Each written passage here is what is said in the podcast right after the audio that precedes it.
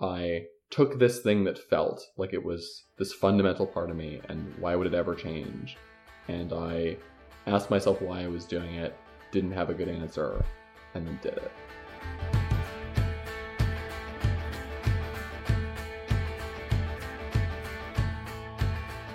You're listening to The One Less. I'm Susanna Scholler. In each episode of this podcast, I talk to someone about a decision they've made or one they're right in the middle of making. This is a show about choosing.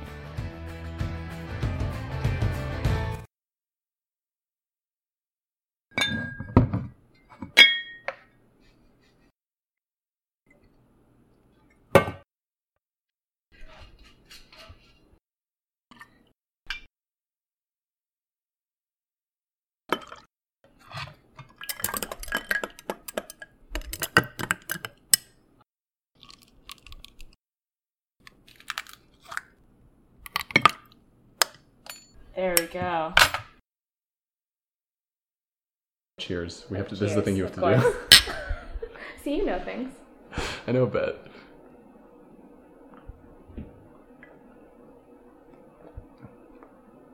That's really good. You're good? Yeah, it's balanced really nicely. Oh, nice. Well done. Okay, sweet. If I have something with a lot of alcohol that is hard alcohol, but it's balanced, I'm mm-hmm. good. Okay. It's more like if I taste. You don't want to taste too much alcohol. Yeah.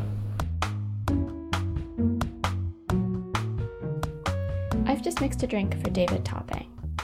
David is the online editor of a magazine in Toronto.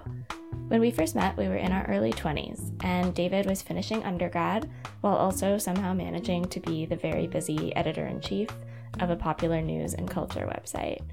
I wrote for the site. David was actually my first editor ever. It's novel for us to be hanging out over drinks like this because when I met him, David didn't drink at all. He decided to have his first drink just a couple of years ago when he was 27. Actually, we're very close to the two-year anniversary of me starting to drink. So you know the date. Not because I'm like reverse uh, Alcoholics Anonymous. it's been two years, but because I was hanging with a friend of mine who I had my the first drink with earlier this week, and he and it's the anniversary of when he got together with his current, like with his fiance, He was on a road trip with some friends. to Pittsburgh, um, which is in the United States of America. Um, Is it? oh my god. I, I don't know if I planned to drink on the trip. But wait, let's go back. Because deciding to have alcohol for the first time in your late 20s really starts with deciding to not drink a whole lot of other times. Yeah, like I'm half Jewish, so I feel like at some Passover, uh, like I, Manischewitz might have entered my life at some point. yeah, yeah. but I also don't know. Like maybe it didn't. Um, I don't certainly don't remember anything. I remember um, my we have this cottage that burned down when I was really really young, and my dad built the new one with his friends. I remember like him handing me the Labatt's on the deck and me having a tiny sip of it. I've had I think what everyone's reaction to Labatt's is, which He's was like, like, "This is this is really gross. Why would anyone ever Yeah, drink this? yeah. and that that set me on a course. One of the reasons I when I didn't drink, I didn't drink it because I just never liked the taste of it. Mm-hmm. Like I was like, this is disgusting. Um, I would sip it. People would be like, try this thing. I was Mm-hmm. always like, this is also gross. Like there was there was never a point where someone was like, have this great drink, and I was like, except a cooler. I had, I had like a sip of a cooler once. Like I don't remember what it was. It must have been a vodka, probably like strawberry. And I was like, "This is pretty good." Like I Mm-hmm. Could see myself drinking this, and my friends were like, "You can't actually drink that." I was like 15 or 16. And we did some like dial a bottle thing. My high school was kind of famous, um, at least I guess within the Toronto District School Board, which is to say, who knows how famous actually. Um, other high schools had drug problems. Other high schools had gang problems. We had like a problem with drinking. There was a big problem of like people finding various ways to smuggle alcohol into dances Yes. um, which I think is probably relatively common. Um, but like, I, I think we had some. We just ever, no matter what, people kept finding new containers, new ways they could bring things into dances, and it was like a big problem. Um, I think at one point we considered just not having dances, and like the school was like up in arms about that, like um, as all 15 year olds would be if you Yeah. were like, you're not allowed to grind. And Yeah. we demand the right to grind to like Nelly. My friends, who were all pretty cool about me not drinking and sort of never really pressured me to drink, were often drinking to do pretty much anything. And I remember, like, we would want to go bowling, and like, that sounds great to me. I'm in, like, cool. And they would want a free drink to go bowling, and I just wouldn't get it. I'd be like, bowling's the fucking best. Why would you need alcohol in you to enjoy this objectively enjoyable sport? Right. Um, like I never understood the like I never understood the the pre-drinking kind of culture that was that was kind of around, um, and and and quite frankly, no one seemed to be having more fun than me when they were drinking. Like I enjoy going to parties and I like talking to people and I get energy from that. Um, and my friends were drinking and enjoying themselves and like and but like then they were also throwing up into a sink like doing things that they immediately regretted and we all gossiped about them for. Like it was it was harder for me to see where the fun kind of came in at least the fun that i wasn't having. I kind of felt like i was i felt like i was having the fun that i wanted to have in high school. I was the kid that if you're gonna have no curfew, if you're going to let them do whatever they want, which is what my dad was like with me when after my mom and uh, he divorced. Um, it like I was out till three a.m. But then I was like walking home and like responsibly like God responsibly everything. Like there was I was just so um I was just so responsible as a as a teen which is not cool. Why do you think you were so responsible? So the other part of this, um, um, but the other part of this is I had to grow up really fast when I was 15. Um, and that was because my mom uh, is, was, suffers from uh, bipolar disorder. Um, and she had like a really serious manic episode and a really, really bad year when I was in grade nine, which is also, I think the first day of grade nine was also September 11th, 2001. Um, just a, like Yeah. not a great year yeah. like externally internally. Um and so like that year was like so terrible for everyone. Um and like the police were always at our house. My mom ended the year in jail. I went to go see her there and uh, charged with harassing my dad. Um and my sister left the house um and didn't want to like my sister left the house we didn't my mom didn't know where she was and we couldn't tell her um and like my mom is is better now but like that was a year where i was like all right i'm an adult now. Like i was just like just skipped right to it.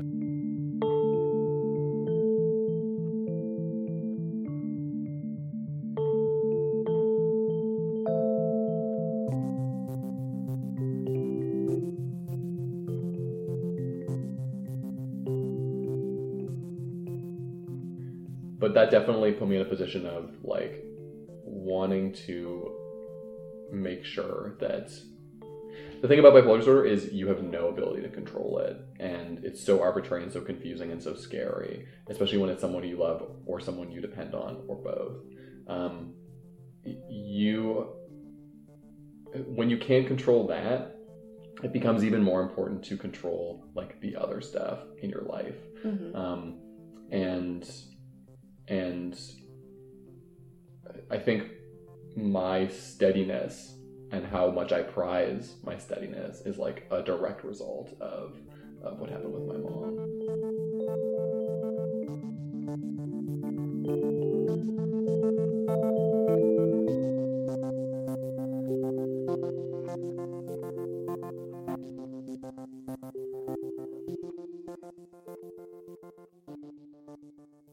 So so yeah, that was that was that was that was what that was like. Um, and then the other thing, and this is the thing that I've only realized like relatively recently, um, which is that like, and here's a revelation: my dad had a drinking problem while I was in high school, which I did not actually realize really. Like I think uh, subconsciously I did, but consciously I did not. Um, and I think I think that made it seem even less fun. My dad was like the kind of guy who like I the reason I didn't really know he had a problem was because he's the kind of guy who like drank quietly by himself and wasn't ever mean or shitty or taking anything out on me, but was doing it often enough that it was like starting to cause him some kinds of problems. Um, and so like when you add that layer on top of it, a layer that I, if you would ask me in high school why I didn't drink, and if you asked me even a few years ago, I wouldn't have, I just wouldn't have told the truth. Um, that was a part of it too. Um, When did you realize your dad had a drinking problem? probably when he was like in the hospital probably when probably when he was in the hospital in Parry Sound which happened like not especially long ago After David and his sister had grown up and moved out, their dad left Toronto and moved north to that cottage he'd built. Then, five years ago, David got a text from a friend of his dad's. No one had heard from David's father in a while, so someone went to check in on him. When they found him, he couldn't get out of bed, and he'd been drinking.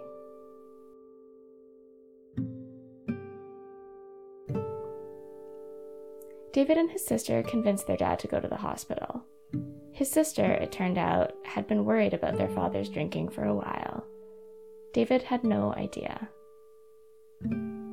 I don't know why I didn't see it I, I I just thought he like drank before he went to sleep and then got quiet and then went to bed like that was kind of what I saw um, and uh, anyway yeah so so like the moment we cajoled him into going to the hospital was probably the moment where it was like beginning to dawn on me. But he was in the hospital for four or five months and he got worse. Like he was almost in a coma. Yeah, like I don't think he actually was officially in a coma. The the one thing I learned about health stuff when I was there was like the definitions of when you are and aren't in certain states. Like when you are and aren't dying and when you are and aren't in a coma, they're not as clear as like I think I, I, just thought they were. Like you, I, I think if someone is either you're either dying or you're not, Right. you know, or you're either in a coma or you're not. But actually, like it's much more fluid than that, and someone can get worse one day and better another. And um, and he uh, got worse over the course of the first few months, uh, and and doctors like doctors took us aside and were like, he's dying. Um, and I remember going up one time, and it hadn't really sunken in yet. Um, but I remember going in one time very late. My sister kind of, I got like the call from my sister being like, "You need to come up now." She was spending a lot of time up there. I was kind of coming up uh, as much as I could. She was, she was amazing throughout this, and she was, she took charge. There was no way I could have. I was miserable at a job I hated and wanted to quit, and was burned out, and just didn't. I just couldn't get my shit together, um, which for me felt very scary and unusual. Um, but she was like, "You need to come up," and uh, my girlfriend at the time came with me, and uh, my sister was there with her partner, uh, I guess now her fiance, um, and my mom may have been there. I think my mom was there, um, but I came into the hospital room and my dad just looked terrible, and it hit me all then, and we were all crying, and then he didn't die. He didn't die through like sheer force of dad will. Like stubborn dads. When it comes to death, you want your dad to be stubborn. Like that's a good, that's, Yeah. a good that's a good thing for him to be stubborn about.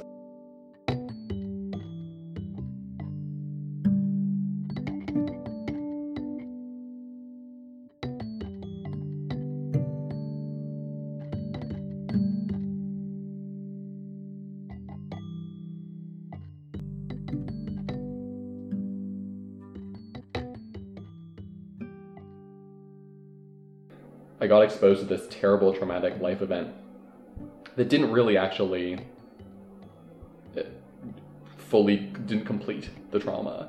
Like nothing, the the bad thing that we, the bad thing that we all prepared for and that we were like signing wills about and agreeing who would take the cottage and figuring out where his ashes would be scattered didn't happen.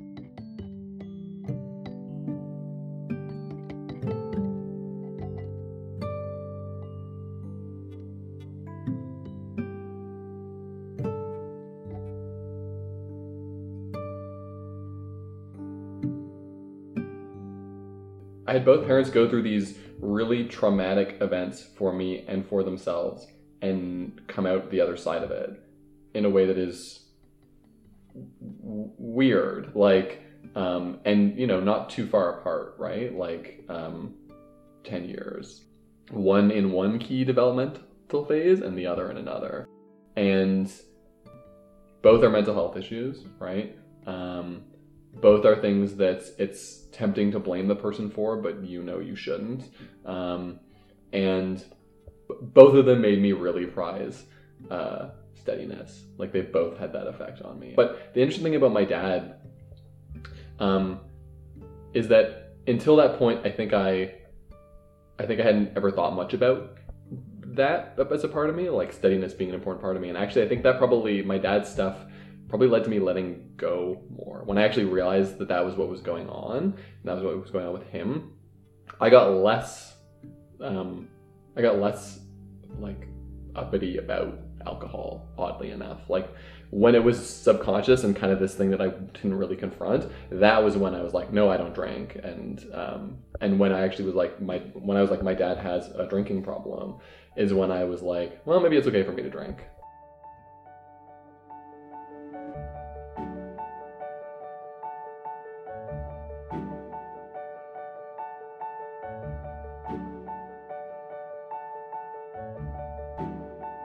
There are certain things that you do that be- or don't do that become who you are right? There are things that you decide are fundamental parts of your identity and interesting things about you and and and, and that are that you hold on to um, for reasons that you no longer remember. Um, uh, and for me it was like i was i went from someone who didn't drink to like being like to that being a thing for me um, that I was a non-drinker, and it wasn't like I was. It wasn't like a, I didn't think it was the most interesting fact about me. Like, thank God. Um, but but I was proud of it, and it was a and it was it was a it, when I would say that I didn't, people would like ask me questions, and like I like being the center of attention, and um, and I like talking to people, and so so for the longest time, it was just like a fun fact about me that I just stopped thinking about why it was that I didn't do it.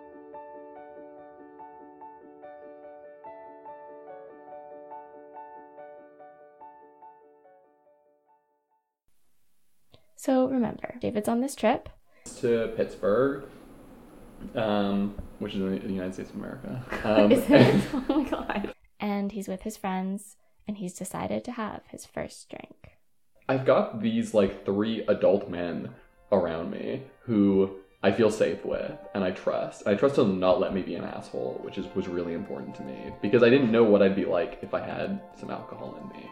I was worried I'd be like uh, uh, more obnoxious or like an asshole or like mean or like want to fight people because that's what I'd seen. Like I'd seen mean, shitty drunks like at like baseball games, and I was like, that's why that's why I don't want to be but I was like, with these guys, I'm safe. Like, they're not gonna leave me at the bar, or and I'm gonna like get in a fight in Pittsburgh with someone, you know.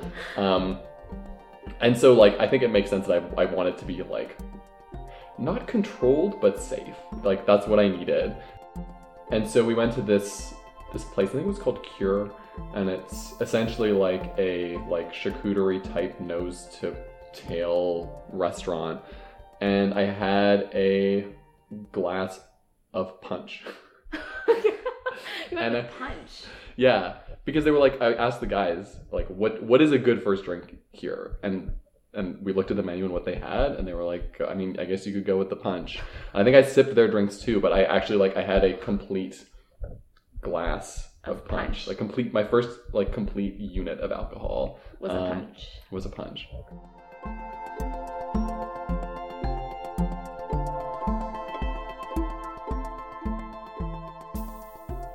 The first time I had a drink was not this like incredibly fraught experience in the way that if I made it a thing at 16 it probably would have been. It was like, okay, I'm ready for this now. Like it was it was special and nice, but it wasn't like especially carefully planned or especially like pivotal in my life at the time. Like it wasn't a big deal. I didn't make a big deal out of it. Like I think I probably came back and was like, I had a drink. Like, and I'll see people who I haven't seen since high school, and I'll be like, I drink now, and they're like, what? Um, but it's not.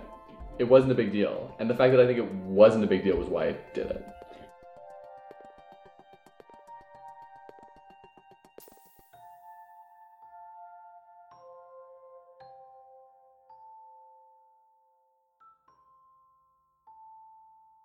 It's funny, um, just the way you talk about sort of like the specialness or planning. It sounds so much like losing your virginity.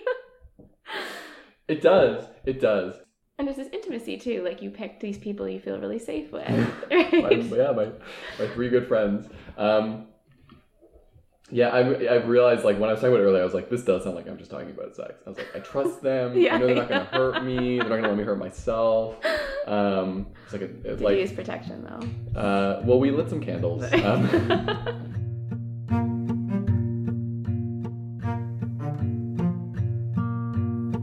alcohol is this thing that, like, I mean, when people say it takes the edge off, I like never got what that meant. I was like, oh yeah, I get it now. Like, it, it's it's it's it's very very nice to have that option. It's very nice to like have a tough week and then not get like wasted, which is a thing that I actually have not done. Like, I've never gotten like shit faced. I've never had a night I can't remember. But like at the end of a long week, do I want to like go and get a drink with like a friend or a partner or something like that? Like yeah, that's like really really really really nice.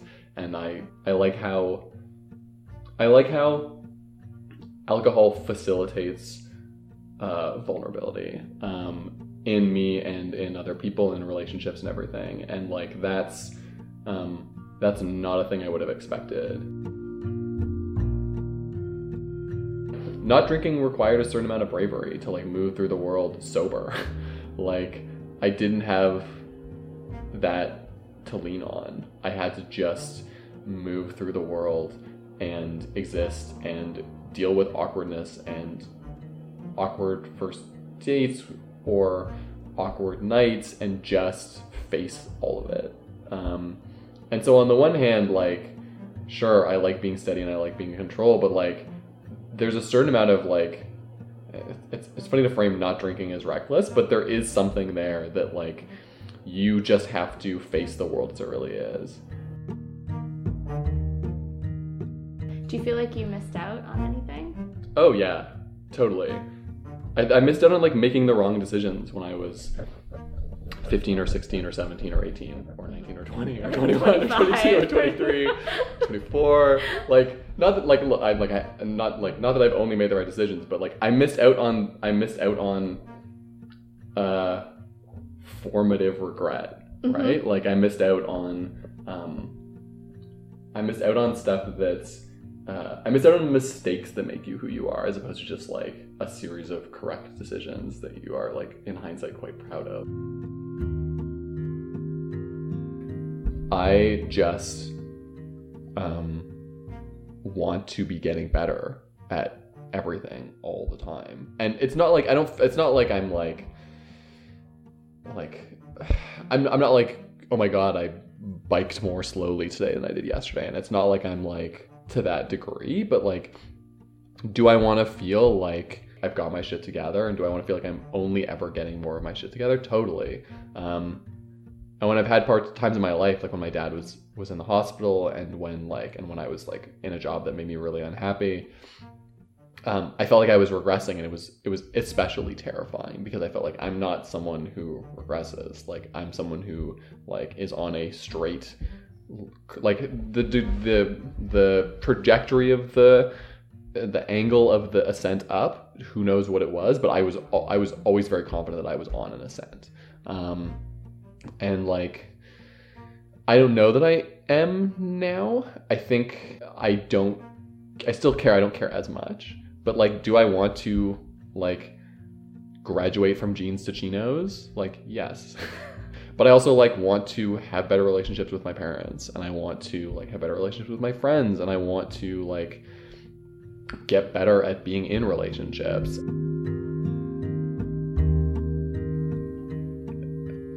I would I would be very unhappy if I felt like I had settled.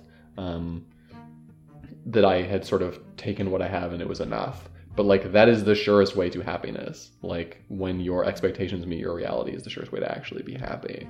Um, but there's fun in the hunt. Like there's fun in the there's fun in the striving, but to just only ever strive is probably not like an ideal. What's interesting about the drinking thing is that it seems to me like you made a decision to no longer see not drinking as the self improvement and to reimagine drinking itself as an opportunity for self improvement. Yeah. Um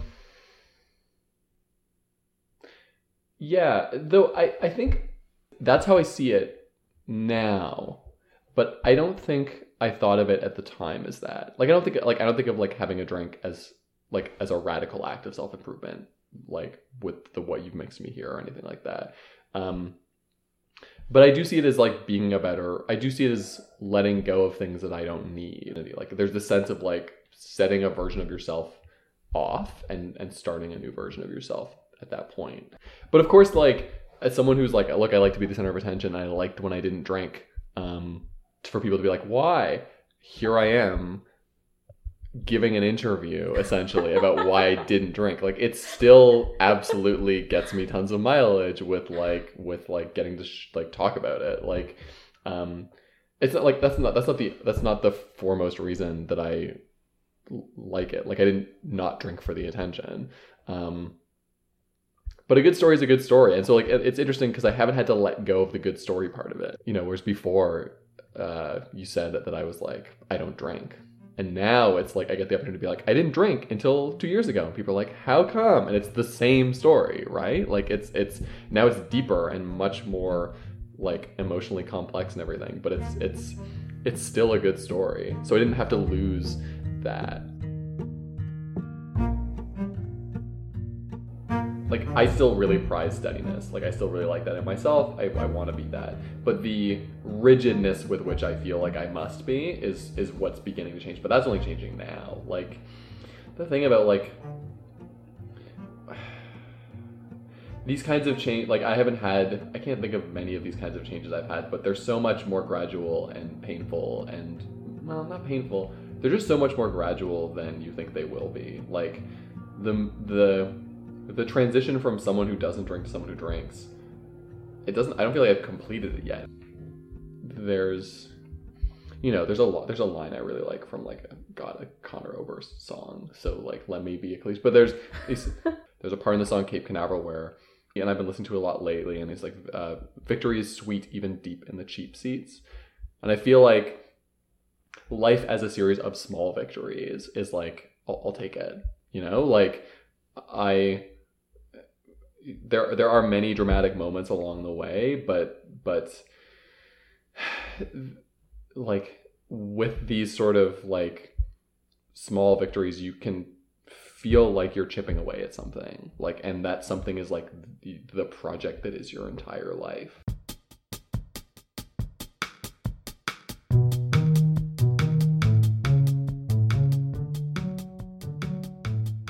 If you can be aware of and count and like take meaning in the small victories. Like that's so meaningful and it like and it it, it matters so much. And like starting to drink was like a small victory. Starting to drink was like this thing that i let go of about myself. And it didn't fundamentally change who i was or how i talk or how i think or how i interact with people or what i'm like in a relationship or what i'm like with friends.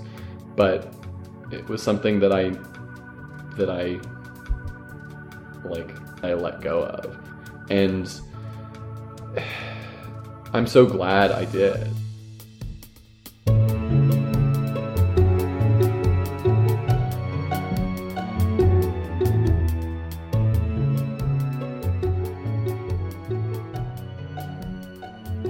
David Topping and I had two drinks during the course of our chat. Uh, the first drink I mixed gonna quasi claim to have invented, uh, not really, I'm calling it the topping, and there's a recipe for it up on the website, theoneless.com. So check that out if you also like drinking. Uh, this was the second episode of the podcast, you can subscribe to The One Less in iTunes. Um, you could even rate it if you felt like doing that. And there's going to be another episode next month. And until then, thank you so much for listening. This is not the road less traveled. This is the one